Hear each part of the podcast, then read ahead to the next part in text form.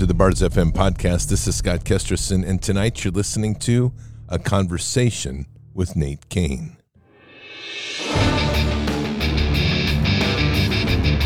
This war is real. Fighting is everything. Even though I walk through the valley of the shadow of death, I will fear no evil. Tempt not the righteous man to draw his sword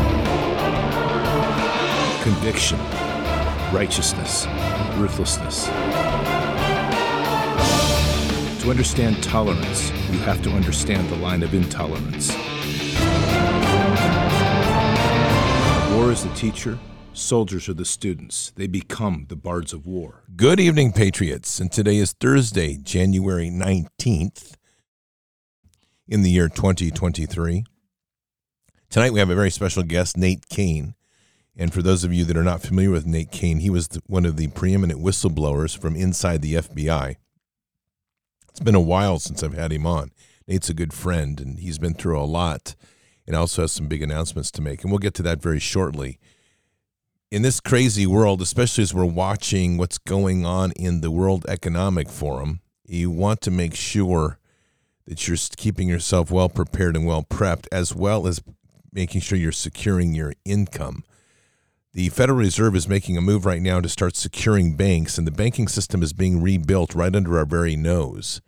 And what that means, we have no idea, other than the fact that banking as we know it, money as we know it, is about to change. So be well prepared.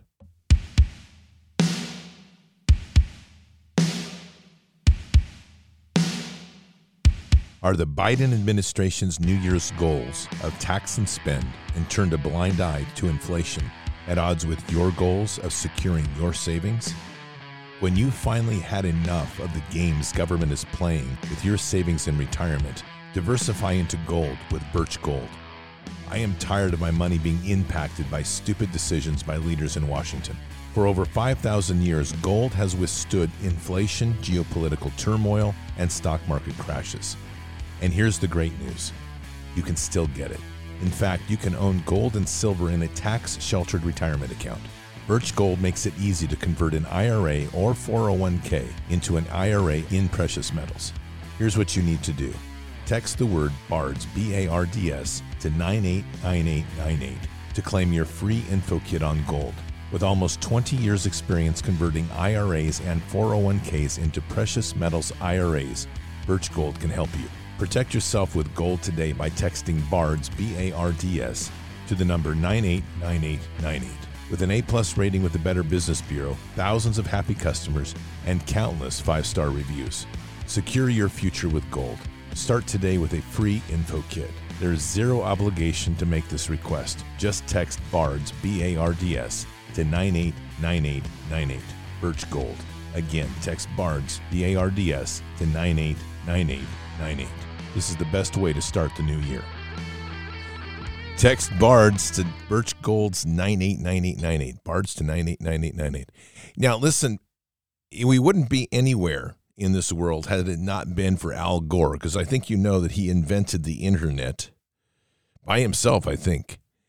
And now he's warning us again of the disasters that face us. Hang on, here it comes. We're still putting 162 million tons into it every single day. And the accumulated amount is now trapping as much extra heat as would be released by 600,000 Hiroshima class atomic bombs exploding every single day on the earth. That's what's boiling the oceans, creating these atmospheric rivers and the rain bombs and sucking the moisture out of the land and creating the droughts and melting the ice and raising the sea level and causing these waves of climate refugees predicted to reach 1 billion in this century. Look at the xenophobia and political authoritarian trends that have come from just a few million refugees. What about a billion? Wow. wow. I'm just going to warn you that if you go to the oceans, be very careful. because apparently, if you put your toe in there, you're going to boil your skin off because that's what's causing the problems. These atmospheric rivers, it's all coming from the boiling oceans. My goodness. I'm I'm now I'm suddenly don't know I have to rethink that pr- trip to the beach. And that's why you need to stock up on food because It's not the boiling rivers, it's the lunatics like this that think they're in control. Patriots, you can hide your head in the sand or you can face the future head on. Those are your two options. If you want to remain free and self reliant, despite whatever happens in the world, you need to get yourself enough emergency food so you can survive the coming chaos in our society. You can fully expect food shortages if everything breaks down. And if you don't already have enough food on hand, you will regret it. So do yourself a favor and go to preparewithbards.com and save $200 on a three month emergency food kit from My Patriot Supply. They're the nation's largest preparedness company, and they're knocking $200 off the regular price of their three month kit to help make it affordable for families who are feeling the pain of inflation right now. At this price, get one kit per person for your family. These kits are in stock and they ship fast and free. Save $200 per kit when you go to preparewithbards.com. Preparewithbards.com. Patriots, I've said it so many times food security is the foundation of personal sovereignty. So head on over to preparewithbards.com and take advantage of this amazing offer. Do it today. All right, Patriots, that's preparewithbards.com. You won't be disappointed. And with that, let me introduce to you Nate Cain. Well, Patriots, today is a really awesome day because we have a very special guest that has not been on for quite a while. Probably one of the preeminent whistleblowers and one of the great patriots of this era, and that's Nate Cain. And if you don't know the story of Nate Cain, you'll get a little bit of it today, but I highly encourage you to go back and look at some of the previous interviews Nate has done on this channel. But Nate has truly been on the inside of the beast. And he's put his life on the line, not unsubstantially, to bring the truth to light and do so within the walls of the FBI. And so it's going to be a real interesting conversation. I think we're all going to enjoy today. And he's got some great news to share as well. So, Nate, welcome to the show. How are you doing? I'm doing great. Thank you so much for having me. And it has been too long. Definitely has been. Well, Nate, let's let's kind of just give everybody a framing of your background, just kind of an overview of kind of where you were and where you are today. Sure. Sure. So, um, in 2017, uh, I was working for the FBI, and I had a long career up to that point in cybersecurity. Um, I actually prior to the F prior to the FBI, I was working for MARFORCYBER as part of a cyber protection team I was detached to NSA, doing some really cool stuff and going after hackers. And the schooling and the training that I went through, it, it attracted the attention of the FBI, and uh, and they, hired me to come work for them, and they offered me a lot of money to come and uh, leave what I was what I loved doing to come work on uh, implementing their vulnerability management system at the FBI. And so that's where that's how I ended up at the bureau. I was working there as a contractor in in 2017. Uh, it simply, I, I, came across some documents that I wish I had never seen, and I ended up uh, make a very difficult choice, but I chose to blow the whistle. And so I had two disclosures. One was directly to the House Permanent Select Committee on Intelligence through a senior staffer to Devin Nunes. and then the second disclosure uh, after they asked me to go back in and get more information um, I ended up coming out and lost contact with them. So I had to hire an attorney and go through uh, the official Intelligence Community Whistleblower Protection Act. And I filed a complaint, uh, whistleblower complaint through uh, DOJ IG Horowitz's office. And, uh, and eventually it went up. It was certified, went to both the House and the Senate Select Committees on intelligence. And then, you know, I don't remember if it was three or four months after that, I got raided by the FBI, and the rest is history. Yes, it is. You have um, survived something that I think most people find amazing because you actually were inside and then are now outside, still able to work for the government, which is amazing. I know in our conversations, you're also a deep person of faith. So I think there's a lot of that inner inner works within that story, and I think also just your persistence of truth. But I'll let you kind of share that. So there there was a lot of um, there's been many times I've thought to myself, why did all this happen? And because I don't think anybody wants to go through something like this. It may seem glorious or exciting for those that have never been through it, but having your home turned upside down, having being a target uh, investigation that could essentially take away your career or put you in jail is always very scary. And then also, you know, being a target because once the FBI raided my house, they they leaked that raid to the I think it was the New York Times, and um, and we're going to do a hit piece on me. And so another uh, it was the Daily Caller was another news agency that reached out to my to my attorney and um, told him, hey, you know, we got we got wind that there's going to be a hit piece coming out on your client.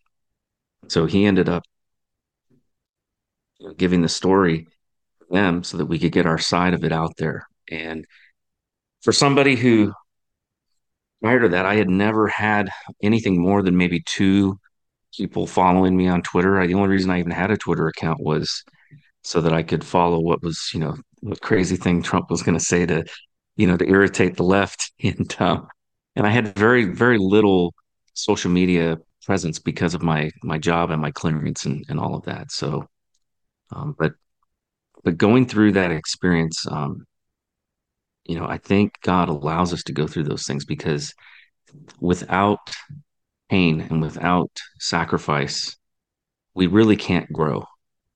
And I think I had become just like many people are, you know, comfortable. And it was an opportunity for God to grow me, to teach me 100% total dependence on Him, and to put me in a place where I had to trust Him. At every step of the way, I had to pray and ask Him about whether to turn to the left or turn to the right, you know, whether to talk to this person or not talk to that person. And it became a period of like three years of just nonstop praying and seeking his face.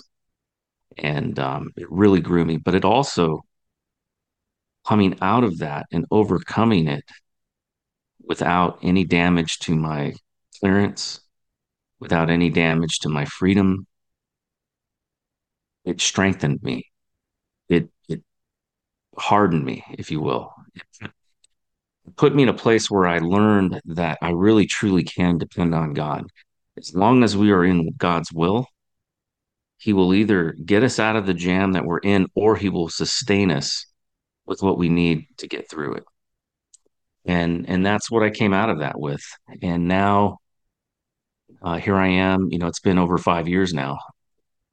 Um, so you know, I'm past the past the point of um, you know when they can you know really bring any kind of charge, which would have been you know BS charge anyways. But nonetheless, you know they don't tell you when they're investigating you that oh yeah we've we're done investigating you. It just it just it hangs over your head from now into eternity. And so really the only kind of like day when you can kind of take a deep breath and go okay thank God this is over is when you know you've reached the statute of limitations and, and that day has passed. That's awesome. Nate, before we go deeper, because there's a lot of top topics I want to cover today with regards to the FBI and some other things, but you also have some pretty big news, and I want to share that early on for people to hear. So go ahead. Yeah. So, uh, in November, I think it was right after the midterm elections, I was praying with my family, and I just said a simple prayer. I said, God, I pray that you would raise up righteous men and women to run for office. And I was disappointed, like I think many people were, in, in the outcome of this last election. Uh, there were some races in particular in Pennsylvania and Arizona that I was really hoping, you know, would have gone a different way. Uh, so I was praying and just asking God to motivate people to run. And I heard this voice in my head say, "What about you?" And so my my first reaction was, "Oh, hold on a minute, Lord. Wait a minute." Look, I just I've been there. I just I just got past the 5-year mark. I just got my company to to a, a level of success where it's it's just now beginning to kind of take off because I eventually ended up starting my own cyber company. Um, you know, I, I just finally we we moved out of Maryland. We moved to West Virginia a couple years ago. We finally kind of got settled here in West Virginia, and so I, I wasn't really expecting that response. So my first reaction was to do what I think a lot of people do when they sense that God may be calling them to something is is they question it. And so I just said, well, you know, I can't can't run for governor. I can't run for senator because I haven't lived here for five years. So the only thing I could run for was Congress. And for me to do that, I'd have to take a pay cut. and then on top of it, I'm looking at this and I'm going, well, the guy that just won uh, has, has had a pretty good voting record. Uh, we don't see, you know, him doing anything that, you know, warrants me trying to run against him. And so I just said, well, Lord, I said, if you want me to run, fine, but you'll have to create a path. And I was thinking like four years down the road, six years down the road, something like that. But two days later, I was writing my congressman, Alex Mooney, and I was typing up a message, or I was getting ready to type up a message for him. And I'm typing in his name into Google, and it pops up, you know, with the little drop down telling you what's going on with him in the news. And it says two minutes ago, Alex Mooney announces he is running against uh, running for Senator Manchin's seat in 2024. So I was like, oh wow, I guess God called me on it. So so let me make, be clear, you know, I believe that God has called me to run. That doesn't necessarily mean I'm going to win, but I certainly am running as if I'm going to win. And that's that's my intent. So I uh, I am going to be running for the U.S. House of Representatives for the Second District of West Virginia, and uh, I'm went ahead and I filed with the FEC, and I've started my campaign, and we're off to a uh, to a good start. I mean, it's very early. And, uh, there's a lot to do, so much to do. I mean, I thought I was busy running my own business, you know, and uh, and now I've got this on top of that, and I'm, I'm exhausted. but it is, it is, uh, it's it's interesting. Uh, I've already traveled with my wife across the state to every county in our district. There's 27 counties, and I've had an opportunity to meet a lot of really, really neat people and learn about the issues that are affecting them. And it's surprising. There's so many things that like expectations that I had, and I'm finding that it's very different than what I thought. There's a lot of people um, think, you know, it, when I first decided to kind of write down my campaign mission, if you will, or my statement, and I have a website, it's natecain.win. And when I wrote down the introduction and my bio and where I was on the issues and everything, I, took a little while to do that, but I finally got all that down and put it up on the website. I wasn't really sure how that was going to go with people, you know, how, how people were going to feel about it because I had some very strong views about things. I mean, the number one issue for me has been the Constitution and just how far as a nation we've strayed from it. And the need, you know, the need you, you've you've done it. Anybody that's served in the military, anybody serving in government has taken that oath to uphold and defend the U.S. Const- or the Constitution of the United States against all enemies, foreign and domestic. To me, that is the single greatest issue facing America today. Is that we are under threat right now from socialists, from authoritarians, from you know these globalists, these elites that essentially want to unravel and destroy everything forefathers have fought for to make this country free. And that, quite frankly, the things that make this nation place where everybody on earth wants to come to and flee to, those very things are are in jeopardy right now. And so that is the central issue for me. There's a lot of people that I'm sure, you know, are concerned about the economy and are, you know, concerned about inflation and, and I am as well. But those issues still stem from a bigger problem, which is a failure to to uphold and defend the Constitution. Decisions that have been made to redistribute wealth, decisions that have been made to violate our, our rights. All of these things are, are pulling us away from things that lead us to greater security and greater prosperity as a nation. So that has been at the heart of the message when and so when I've gone and talked to people, I'm surprised at just how overwhelmingly that message resonates with people. I think people are seeing it with their own eyes. They're waking up. They're realizing, you know, we're in some serious trouble as a country. And there's a lot of people that are moving to places like Florida and moving to places like West Virginia where they perceive they might actually be able to get their freedoms back. I just met a couple who moved in across the street and you know and I was we were talking with them and, and actually uh, my my in-laws uh, they went up to go um, you know bring a gift by and just say hello and they my my uh my mother-in-law is like my greatest you know fan right? She's out there telling everybody oh my son-in-law is running for congress. So she goes over these brand new people who we don't even know and she tells them you know that i'm running for congress and that there's going to be a meet the candidate uh, night at our house. And so they were enthusiastic about it it. Turns out they're from new york from new york city and they they moved here from long island to get away from you know, the degradation of their constitutional rights. They moved here for freedom. They are refugees from New York City. And they said that, you know, while they were living there, I got a chance to talk to them that they had to like be secretive, you know, about the fact that they voted for Trump. They had to like hide that fact.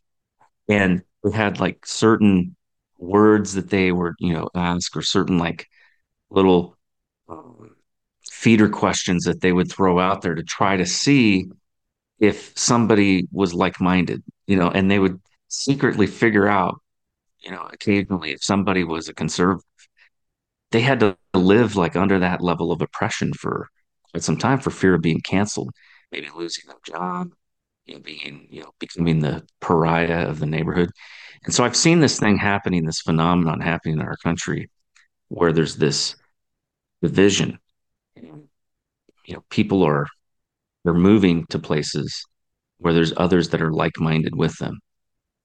And uh, so it's an interesting thing. Um, i'd be i'd be very interested you know, to speak to somebody who is a scholar of the civil war find out if there was any of that kind of thing going on prior to the civil war because it sur- surely seems like we're far more divided now. In in some ways like you know we're more divided on these these issues of freedom and um, you know, in the Constitution now, I think than than we've been for some time. But we're also now, I think, moving in a direction to where we're placing ourselves around people who are far more united. You know, so like I, I look at where I live now. Where I lived before, it was kind of a mixed bag. You know, I had some neighbors that were liberals, some that were conservative. Now, God forbid anybody ever try to take this street because all my neighbors are far far more well armed than I am, and and and I live in an area where it's it is Trump country here, and it is uh, very very much pro freedom, pro pro constitution, and you know West Virginia is kind of the I would say like you know their their motto is uh, "Mountaineers live free," and I think that you know they probably should have made their motto like you know, we love freedom and leave us the hell alone. you know, so there's a, a, point where you're kind of getting at, which is to the rise of the the real American patriot, and we're seeing that it's it's people are coming back to faith. They're getting back in their blood the the concept of and and kind of way of living of being defiant. We're seeing more and more examples of people using their constitutional understanding oh, yeah. to even challenge police officers, which they do it respectfully, but it's absolute defiance. Oh yeah, you saw that on January sixth. Uh, there's a lot. Of, nobody wants to talk about that. You know, it's like a taboo subject. But you know, let's face it. Yeah, there were some people down there that rioted, but ninety percent of the people were down there exercising their First Amendment right to assemble peaceably and make their grievances known to their government. And you had the cops firing off, you know, rounds, uh, smoke grenades, and and um, shock rounds into the crowd. And I remember watching some of the videos of that and seeing people, you know, where at first were supporting the police and were waving thin blue line flags and things like that. And by the end, they were stepping on them. They were pissed, rightfully so. And then you saw, I think, a continuance, you know, of this division and this kind of like um, this this rising up of you know people standing for freedom uh, and and you saw this division happen like during the COVID period and the lockdowns. You know, in some cases, you had officers of the law, you know, essentially violating people's constitutional rights because they're part of this system, whether they realize it or not. And you know, and they're they're just going or going about doing what they're told to do. But then you had some officers standing out and saying, I'm not going to do this. Remember, there were sheriffs that said, you know, I'm to, I, I can't remember the name, which sheriff it was, but one sheriff saying, I'll deputize any American that wants to be deputized so that nobody can take away his right to carry a gun. You know, it's just, it was like this, this amazing moment in our history where, where this dividing line came down. And I can't help but think about scripture that talks about the separation of the sheep from the goats, you know, and and then in that that uh, allegory, it's you know the goats are you know are the, the representing evil and the sheep representing God's chosen, and and this dividing sword just coming down, hitting the table, and everything kind of bouncing around until it separates the two. In some ways, you think about like what happened with Twitter, and Twitter was like originally it was like this kind of melting pot of like everybody, right? And you had, you know, of course, bots and you had people who were um, you know, would just sit there and constantly get on there to do nothing but but uh go after people and and try to disrupt them. And the reality is is that it it, it was at least a open place, an open forum where different ideas were being thrown out there. And because of that, you know, we saw things like the walk away movement happen. We had all these people on the left walking away. And I think what happened was I think the left got scared. They realized that truth was a dangerous thing. And that if people were exposed to the truth, they could be convinced that they were wrong and they could be convinced that maybe they should listen to the other side. And I remember watching videos and seeing these uh, protests, and you had guys going out into the protests and um, and talking to people, and like you know Steven Crowder and um, and others that would go out and they would talk to people, and you would see these guys get up there, uh, like these Antifa types and and or these BLM types, and somebody would be engaging in a conversation, you know, with a conservative, and it was like these minders would come around. They're like, "Oh, you can't talk to him. You don't don't don't talk to him," and they basically get in between them and cut people off from from the conversation.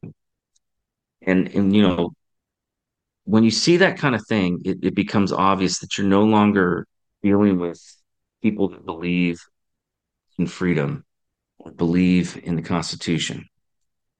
These people are Marxists, socialists. They are some of the most dangerous type of people that we've ever seen you know in mankind's history i mean you go back and you look at all of the major mass murders that have taken place you know in the 20th century in the in the um, and, and you look and you see what's behind it all it's socialism everywhere you look and and that's something that i think that we have to be aware of and there comes a point where as a christian you can no longer ignore that. You got to stand up and fight. And you have to dig down and find that righteous indig- indignation and say, this is enough. I'm not going to tolerate this. So, you know, it's kind of like the, the concept I can tolerate pretty much just about anything except for intolerance, you know, and and this intolerance of the left that they have towards the right is is so uh, so dangerous and so unhealthy. But what the way they dealt with it was they said, okay, we're just going to just cut everybody off.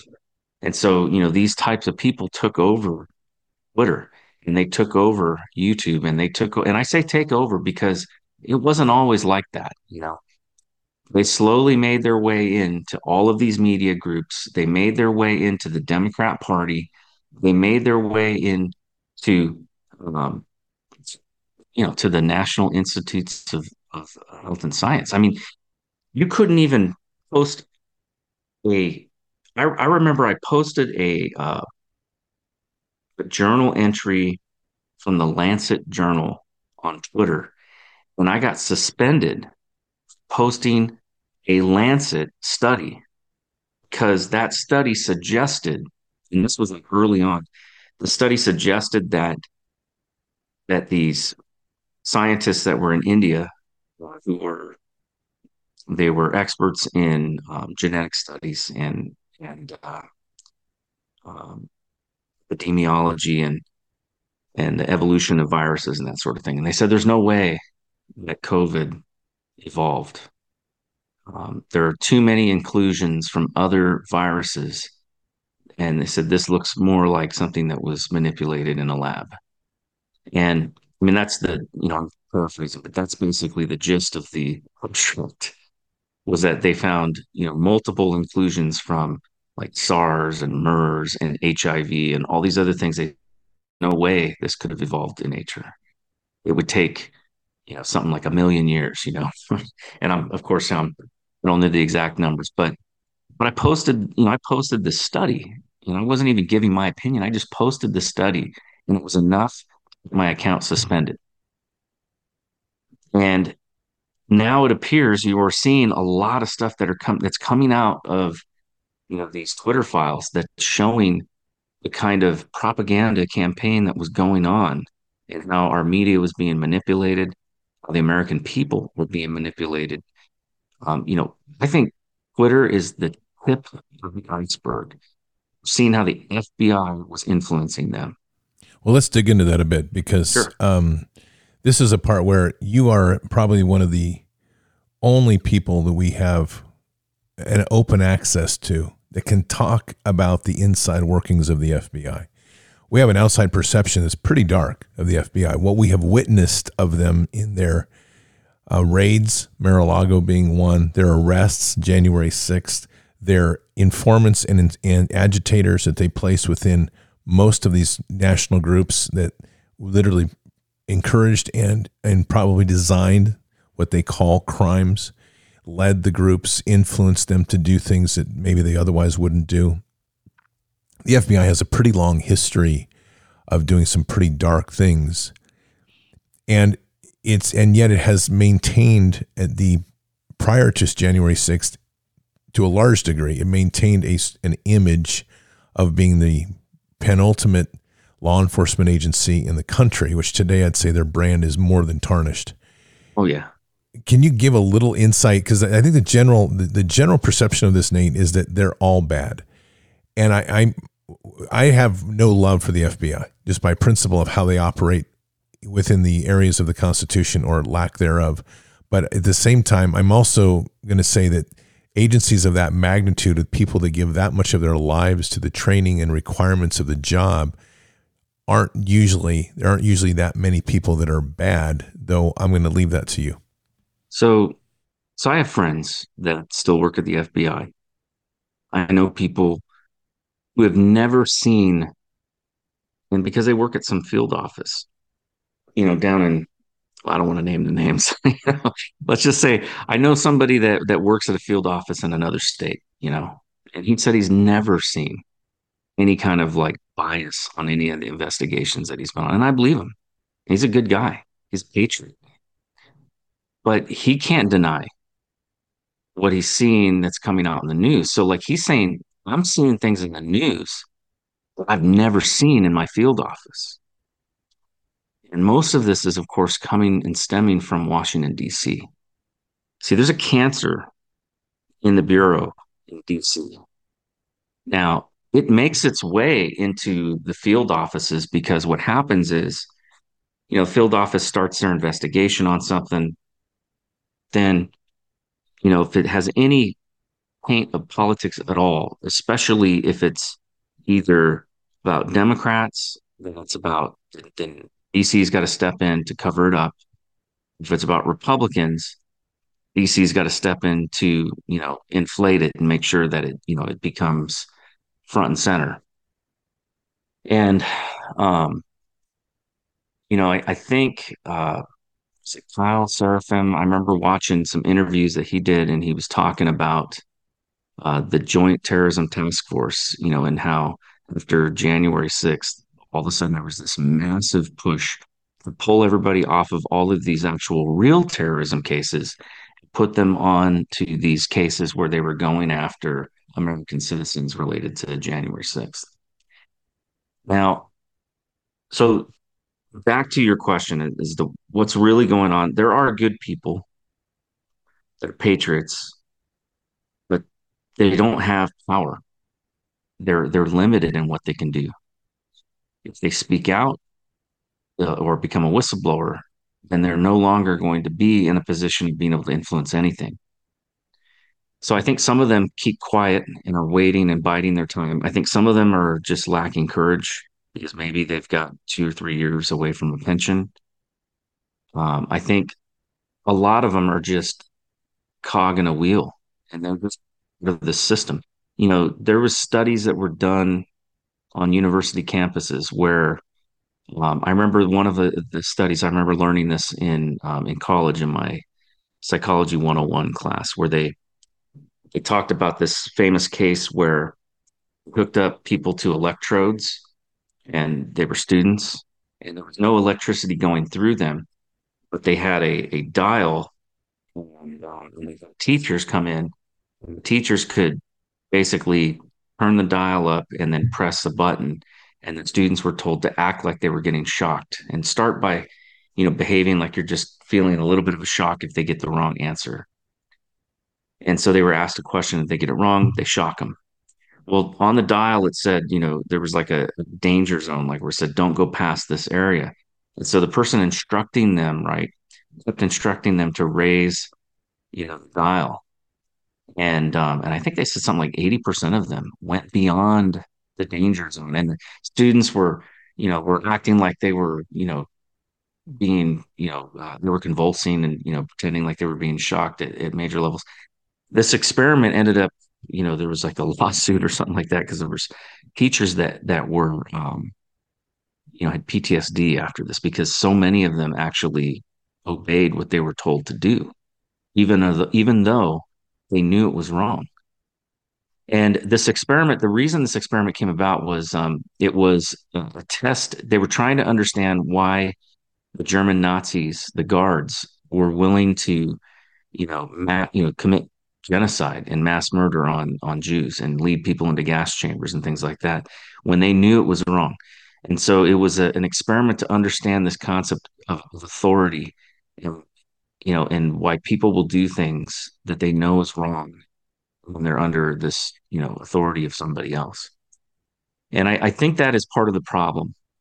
Uh, part of the problem in the FBI is that uh, we've got two issues. One is that this system of authority, and this is a problem not just in the FBI, but it's in any law enforcement, you know, area, is that there is a you're part of this group. There's a strong camaraderie. We see it in the military too, and, and you, I'm sure you can attest to this. There is a an incredible amount of peer pressure to you know to to be part of the group and to you know to not you, you don't want to be ostracized from your your peer group and I think that's part of it. And so people go along, even though maybe deep down inside they know what's going on is wrong.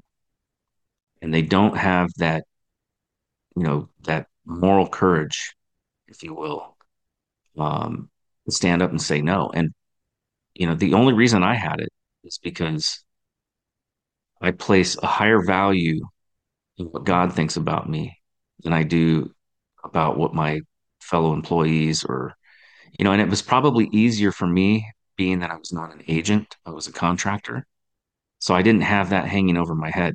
I mean, I, I feel bad for some of these guys that are like FBI agents because I remember um, a friend of mine actually, we became friends after he blew the whistle, uh, Pedro uh, Orta. He, he was a CIA whistleblower.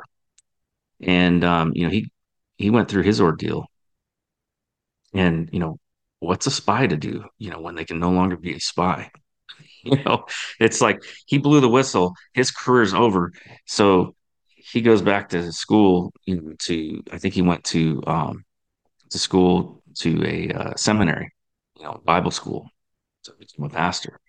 You know, he doesn't, you know, it's not like you can just go find another career. And for somebody that's in federal law enforcement, you know, if you lose your job there, the likelihood of, you know, if you're getting a job, you know, what are you going to go become a, a, beat cop somewhere, start over? You know, it, it, it's tough. So I, I sympathize with these guys. And so I think a lot of folks probably feel the same way that most of us feel. They don't agree with it. They don't like it. They're just biding their time until they can retire, get their pension and get the hell out. That's a lot of it. But a lot of these folks that are coming in, the younger generations especially, um, you know, I'm tired of hearing the old trope of, you know, oh, you know, the the rank and file are good. It's just the leadership. No, no.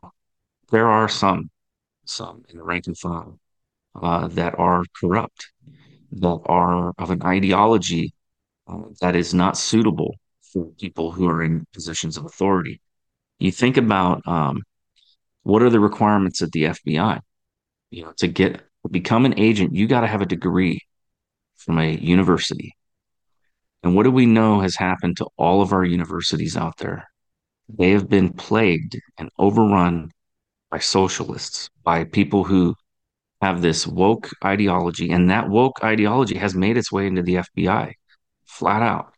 Um, when I was, I remember when I was in Washington D.C. working at the bureau, and I remember, um, you know, it was not unusual. To see, like where they had these like uh, I can't remember what they called them, but they were like these meetings that you could attend and you could get out of work and go to these meetings. And they were like ally meetings for homosexuality, for um, Black Lives Matter. Uh, they had this. Um, I remember one time, one of the things that actually I was really concerned about, and I, I can't remember if I wrote my congressman about. It. I think I did, but um, they had an imam come in to you know for this uh, uh, it, it, was a, a, program that they put together to kind of bring you know people together to meet with this imam you know to you know so he could talk about islam and talk about islamic culture and and, and break down the fear of that right? And and I'm all I'm totally fine with you know the idea that you know hey we all got to learn to get along and um, you know especially as diverse as our country is tolerance is a good thing, I think.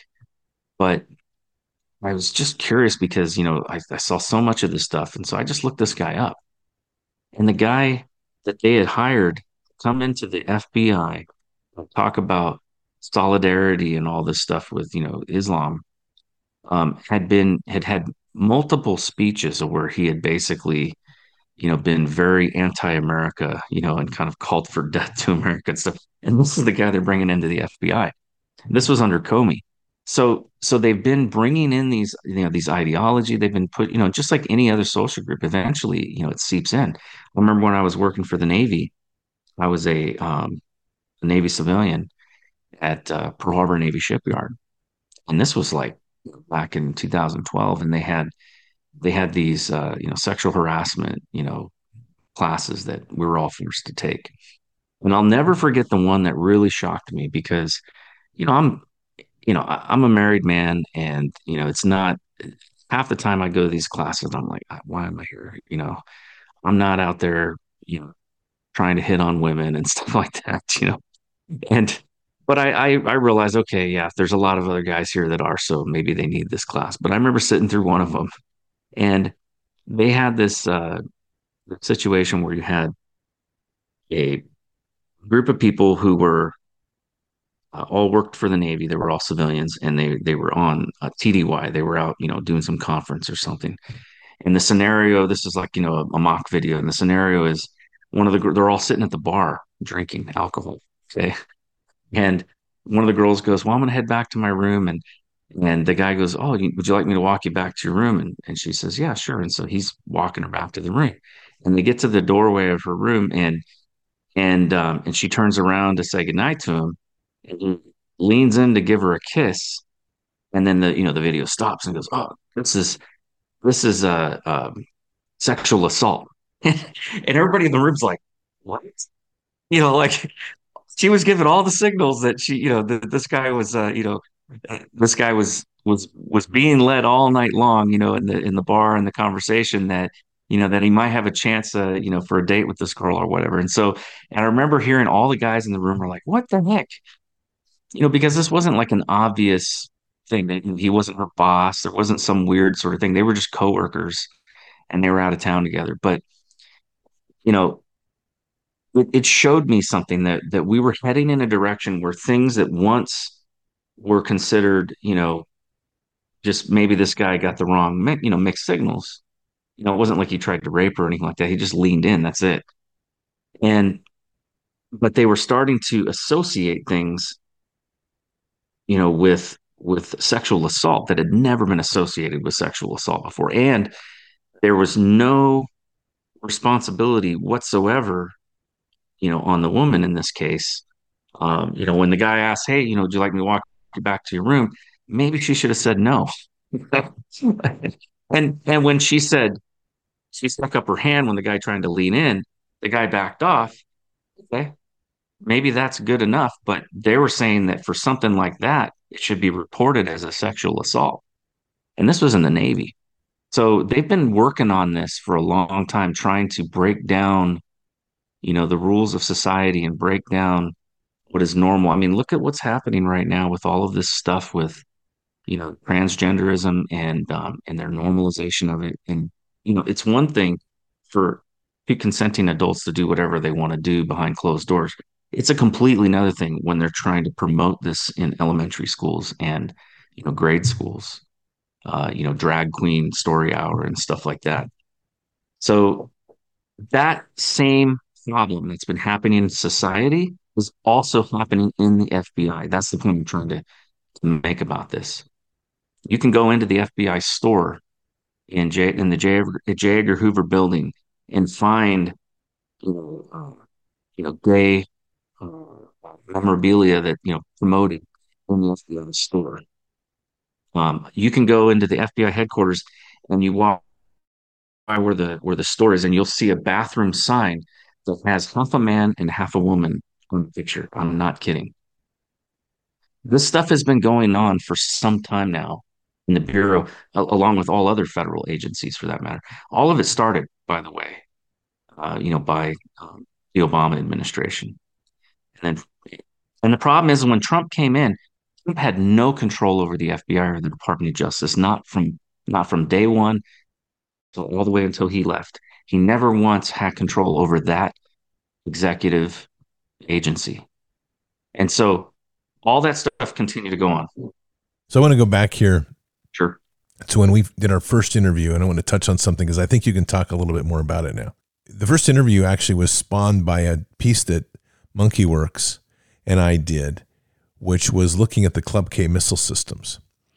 And you had made a, a post that said this is as accurate as I've seen of the intelligence that I know. And I'm not asking you to dig too deep past what you're uncomfortable with, but what I want you to kind of frame is how bad things were at that critical at those times what you discovered because I, I think we forget like we we're a lot farther down the road than we could have been had there not been a major effort not only to the awakening of truth but towards whatever else is going on behind the scenes. I think we can agree on that. Oh yeah. No, things are things are bad. Um, and, and I would say they're still um, very bad in relation to where our eyes are uh, you know, within uh, within the intelligence community, I believe that there's way too much focus on things that are not a threat to the United States, like patriots that just love their country and you know want the right to own a gun. And there's not enough focus, quite frankly, on China and um, Iran and some of our other enemies like Venezuela. Uh, a lot of people don't realize half of what's going on, most of which I can't even talk about. But um, suffice to say that all this stuff that we see down and you know going on down the border, uh, that this porous open border, uh, we've got some major threats coming into this country, and I don't think people's eyes are where they should be. You know, all of the fentanyl that's coming into our country, all the precursor chemicals are coming from China, all of them. And what are we doing to stop that? Nothing. So, you know, there's a lot happening. Uh, there's a lot of threats to this country. I think the threats have shifted. I don't think it's as much the Middle East anymore as it once was. I think the threat is has shifted majorly towards China. And, you know, and then domestically, I think they're completely, they've got it wrong. They're looking at American patriots. I mean, remember, it was the, I think the FBI had them like one of their guides or something like that, that the Gats, Gadsden flag, you know, was now a sign of, you know, of domestic terrorists or similar domestic terrorists. I mean, you know, the, the don't tread on me. You know, our founders have got to be rolling in their graves right now. But yet you had um, groups, some of them actually from, you know, in your, your, uh, your part of the, uh, the States. Um, you know, I don't know what it is about Portland, Oregon, man. that place is a hotbed. I remember. It's, well, I remember. I just want to say this: the FBI was involved in helping some of that hotbed oh, evolve. I'm sure so. they did. Listen, I, I I remember reading a report that actually identified Portland, Oregon, as like having the highest number of like domestic terrorist, you know, threats to the country, and that was like when I first got there, right? And I'll never forget because I was seeing these reports, and then I'm watching you know, Comey and then Wray go before Congress and basically pretending like Antifa didn't exist and like they didn't never even. I remember one of them saying like, you know, I don't think it's a, it's not organized. It's not an organized organization. You know. Meanwhile, I remember my son was working at, um, oh gosh, where was it? He was working at a restaurant up in Frederick, and he sits there and, and he goes to a table, and there's an Antifa group meeting at this restaurant and they're discussing their plans to go and disrupt and, you know and and cause havoc down in DC. And they were clearly organized. You know, so so there was a lot of like just I don't know if it was denial, I don't know if it was intentional. But one thing I can tell you that was really interesting was the FBI was funding the Southern Poverty Law Center and I remember seeing these documents and I, I, thought they were, it was atrocious. And some of the, you know, everybody knows me as the uranium one whistleblower, but 450 something pages that I turned over. And there was a lot of stuff, not just uranium one, but in, it included some things like, you know, look, the FBI spending money on this far left, you know, uh, organization. Um, they were paying, making payments to, you know, the Southern Poverty Law Center to, to do things like help them identify you know, uh, homegrown extremists, you know, HGEs, I think they called them, you know, and, uh, and of course, I remember seeing that like Antifa was nowhere to be found on this, you know, group. there was not a single socialist group listed by this organization. They had one of the organizations they had on there, and I can't remember the name of it, but it was a Christian uh, group that was associated with um, uh, what do they call it? Basically, uh, where they take people who are homosexuals and they try to retrain them to, you know, be straight. And uh, conversion therapy, I think they call it. They had a list of conversion therapy thing, which, mind you, is not forced. It's like you know, these are people who voluntarily go to these conversion therapy groups or whatever.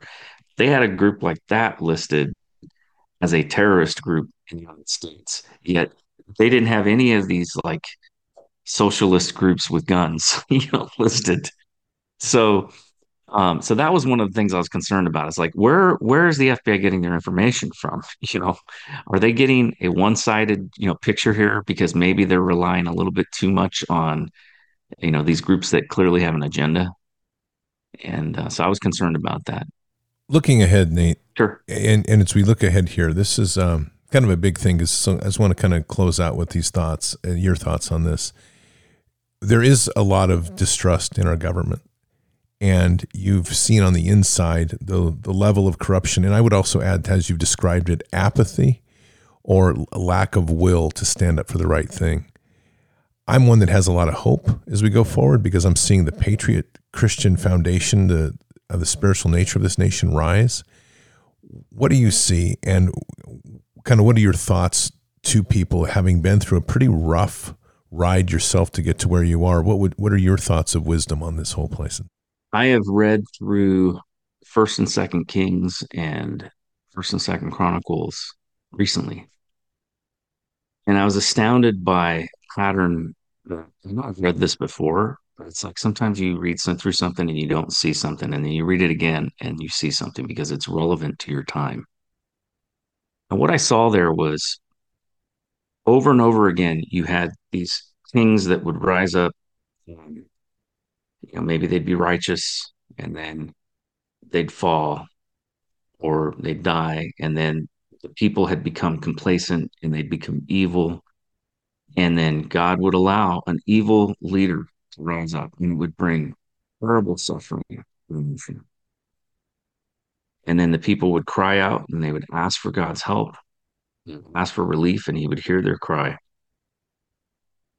And something would change and then there would be a new leader and i saw you see this over and over again and so I look at like our country is no different, right? You know, we have we go, you know, the different the only, maybe the only difference is we elect our leaders. We don't have kings. But even in those elections, I do believe that God is sovereign. And even though we vote, I do believe that God allows things to happen.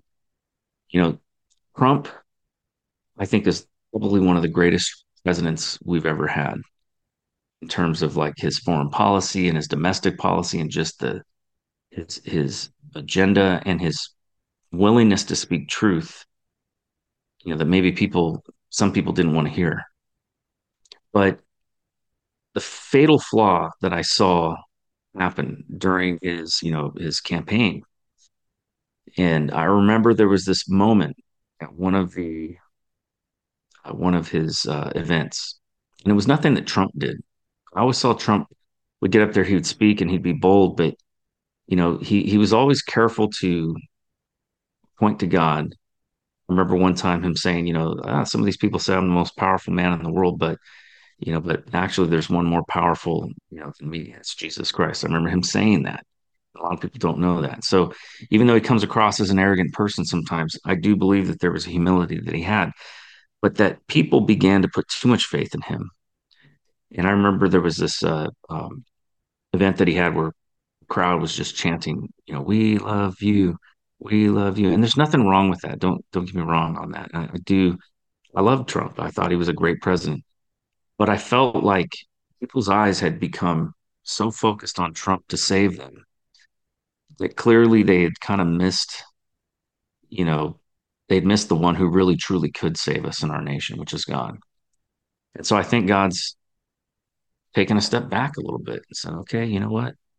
America, you guys got to wake up. No man can save you. It's going to have to be God that saves this nation. Now, he'll use men, he'll use men, but ultimately, I think it's I think that's where we're at right now. I think we're we're in a, a place in our country where we're under this like judgment, if you will, and that's why that's why you look around, you see the evil so it's like it's so just in your face. It's not even trying to hide anymore. It used to be, you know, people did evil things, but they did it behind closed doors. Now, not only are they doing it out in the open, they're trying to make it so that that everybody normalizes that kind of behavior out in the open trying to normalize pedophilia. I mean, this is just a it's a it's a level of evil like nothing I've ever seen in my lifetime. But I, you can go back in history and you can see when this has happened before. So I don't think this is like the apocalypse. You know, some people see what's happening and they think, oh, you know, that's it. I'm done. I'm not going to vote anymore. I'm not going to participate in this madness anymore. I am simply going to, you know, shut my eyes and, and cloister myself off, maybe go buy a, you know, a, a, go buy some land out in the middle of nowhere. And I'm just going to wait for Jesus to return. I think there's a lot of folks that kind of that's their attitude, whether they're whether that's a more the thought pattern or or they're actually doing it. I think there's a lot of people that are in that place, but we're not there. That's not where we are. The fact is, is that you see over and over again when people cry out to God, when they ask for God to turn things around, He does. He hears them. And that's what He's waiting for. He's just looking for enough people stand up and say, you know, God, we need you to turn things around. And then He will, you know, break through and send His angels and, you know, and start delivering us from the evil that we're seeing. I really do believe that. So I do have hope. And I am beginning to see some things. For one, I believe that God's called me alone, and I believe that that I'm not the only one. I think that there's probably several other people who've also, you know, been called to run, and probably others, you know, who are going to be called in the next several months to blow the whistle. And we're going to begin to see, you know, some things happen, I think, that are going to be shocking, but also necessary for us to come to a place where we can heal as a nation. I think we have to see things get exposed. And one thing that I would say that is important to remember um, I think we saw a pretty awesome demonstration on the House floor during the making of the during the voting on the uh, Speaker of the House.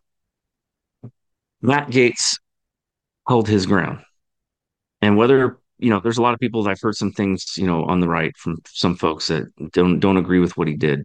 But what I actually appreciate about what he did is he stood his ground against a lot of pressure and he did it, you know, without getting violent. And even when somebody tried to, you know, lure, you know, lunge towards him and take a swing, he just sat there and smiled.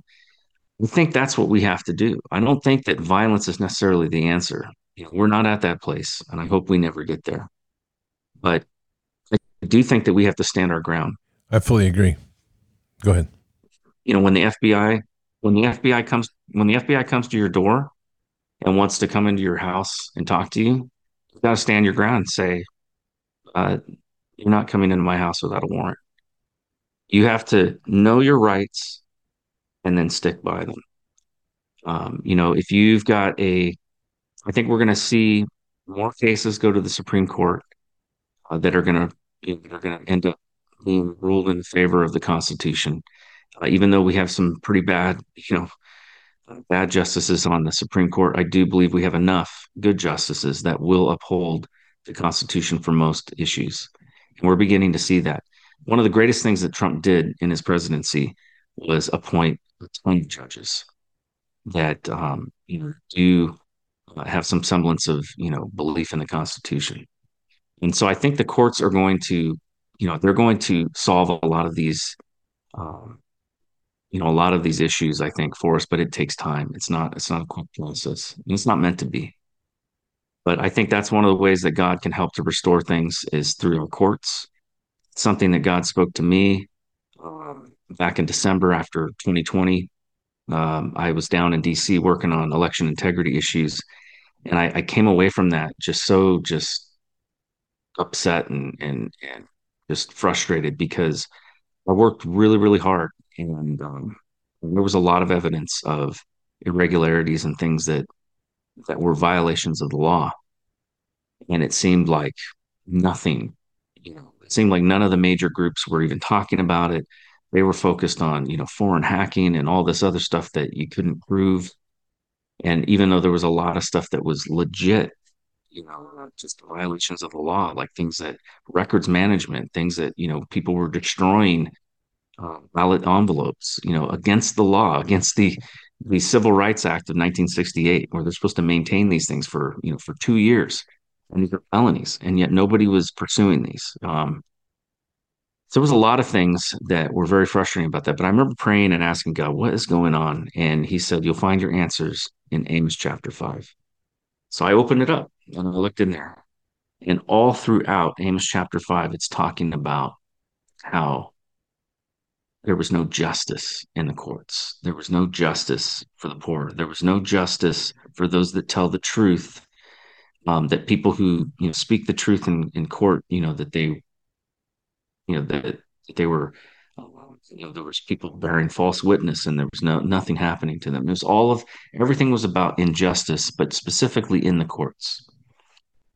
And the very end of that, there was this this verse that said, uh, "Hate what is evil, and seek good. It says, and maintain justice in the courts. And then perhaps, perhaps God will relent. It wasn't a guarantee, but it was a perhaps. Because what, what the country was experiencing was it was all these these this indictment against the nation of Israel for allowing injustice to occur. And then it was basically God saying, This is what the judgment's going to come as a result of that. And then at very end saying, you know, if you hate what is evil, you seek what is good, and you maintain justice in the courts, and perhaps I will relent. So, so I believe that God is working on our nation. I believe that it's going to take people crying out to Him, people asking for Him to heal their land, people humbling themselves and praying, seeking His face, right? But also, it's going to take the courts turning things around, and it's going to take us maintaining justice in the courts. And that means lawsuits. It means people filing suits in the courts all the way up to the Supreme Court. And if we maintain that, if we continue to fight that fight, and it may take a while, I believe we will win. And eventually things will turn around. And and that's my hope. I think it's more than a hope because I think that's the direction we're going. And it's a good it's those are good words, Nate. They really are. So where can people find you?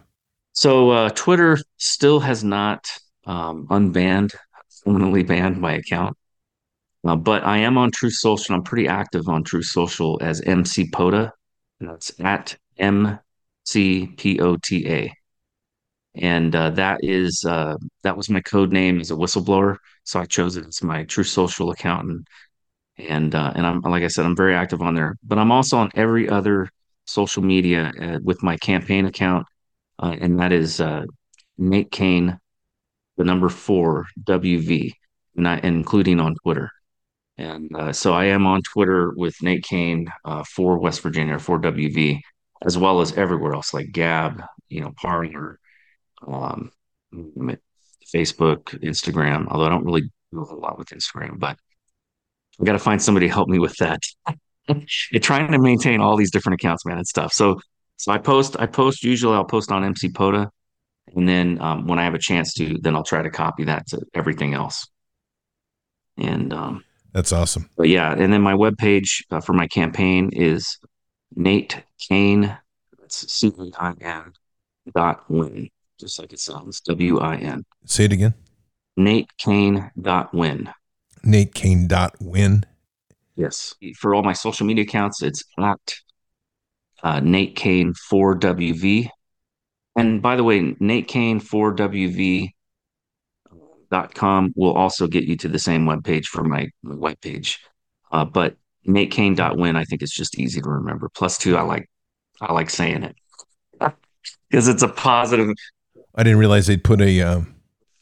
I know, right? So when I was looking for, I was looking for NateCain.com, and uh, and some young kid, you know, who posts all his family photos is you know was up there. So i'm like i tried to, to offer him some money to buy it from him but you know he wouldn't take it. So so yeah so i had to go with uh, win and uh, so win or natecain.org or uh, natecain4wv.com so those are the, the options but so it's natecain.win i just checked it out so it's awesome it's good and that's where people can find out where i stand on the issue is i'm running as an america first candidate so it's the same uh, you know, the same policies that, that Trump was running on. Uh, I think he had some really good ideas about things, and and that's that's where I stand on it. But you can find out a lot more about me and get more detail on my bio and stuff. So, well, that's awesome. Well, Nate, we always close with a prayer, and if it's okay, we'll do a prayer. Absolutely. Father, I want to thank you for this blessed meeting and just this great conversation with someone who's really put at risk so much of his life for truth and who's also kept his faith in you. What a shining example for so many. We need strong light in the darkness to remind us of the commitment to that walking in faith as we speak truth, even in the, in the most difficult of circumstances. We just pray for the blessings and the resources to come to Nate as he pushes forward with what he's been called to do to step in, to run for Congress, to bring a, a strong voice, a much needed voice to this nation, and a very powerful reason and insight into the sorts of changes that we need to steer things back to a nation centered with you on the throne and our faith before us. And so we ask that you to protect him and guide him, continue to bless him in all he does. And we say these things in Christ Jesus' name. Amen. Amen. Really wish you well, Nate. And we'll have you back on the show because I want to keep pace on what you're doing. I really appreciate your time today. Uh, you've got a lot on your plate, and um, but I think you're going to do well. It's, it's a much needed voice. So thank you. Thank you. Yeah, and there's some things coming up here that um, uh, we'll definitely want to talk about uh, fairly soon, probably in the next maybe two or three weeks that are going on that uh, um, I'm not quite at liberty yet to talk about, but they're they're exciting and they're things that that I think are important to national security and, and that sort of thing. So it's awesome. Well, brother, stay in touch. We'll do. We'll talk more soon, and uh, God bless you. You too. So, Patriots, that was Nate Cain, and uh, great guy. He's become a good friend over this time since he, he and I first connected. And that connection happened way back, like three years ago, I think, when Monkey Werx and I did a piece together on uh, Club K missile systems. So it was pretty interesting. So thank you for being here. We'll be back. I'll be back here in a little while with Fishers of Men. So keep your head up and your eyes forward. Never bow to evil. Never relent. Always press into the fight. God is with us. He'll never forsake us. And in the end, God always wins. But we are here in this time, in this place, for just such a time as this. We are at war. So walk boldly and fearlessly with Christ. Occupy the land. Expand the kingdom. Subdue the enemy. Mission forward. Patriots, I'll see you this evening for Fishers of Men. Until then or until the next time, God bless and out for now. We shall pay any price, bear any burden, meet any hardship, support any friend, oppose any foe to assure the survival and the success of liberty. Every thoughtful citizen who despairs of war and wishes to bring peace should begin by looking inward, by examining his own attitude towards the possibilities of peace. Too many of us think it is impossible. Too many think it is unreal. But that is a dangerous, defeatist belief. It leads to the conclusion that war is inevitable that mankind is doomed, that we are gripped by forces we cannot control. We need not accept that view. Our problems are man made, therefore, they can be solved by man, and man can be as big as he wants. No problem of human destiny is beyond human beings. Man's reason and spirit have often solved the seemingly unsolvable and we believe they can do it again. Surely the opening vistas of space promise high costs and hardships, as well as high reward. So it is not surprising that some would have us stay where we are a little longer, to rest, to wait. But this city of Houston, this state of Texas, this country of the United States was not built by those who waited and rested and wished to look behind them. This country was conquered by those who move forward, and so will space. We choose to go to the moon in this decade and do the other thing, not because they are easy, but because they are hard. Because that challenge is one that we're willing to accept. The energy, the faith, the devotion which we bring to this endeavor will light our country and all who serve it. And so, my fellow Americans, ask not what your country can do for you, ask what you can do for your country.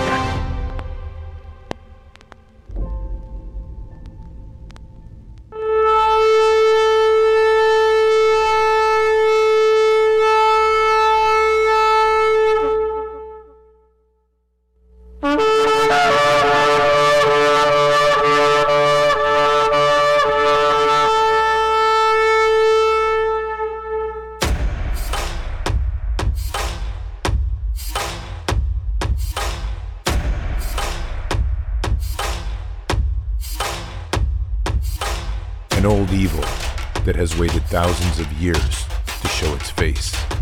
It has only one intent to destroy God's light and to enslave. It has no scruples. It has no rules but one to win at any cost.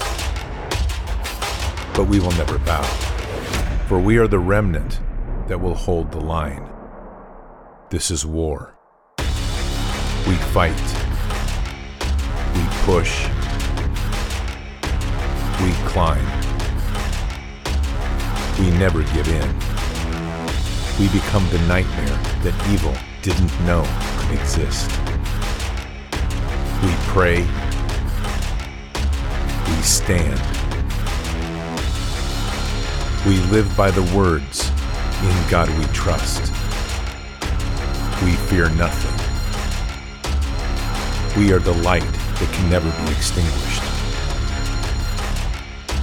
We are patriots. We are the digital army that will help deliver God's wrath.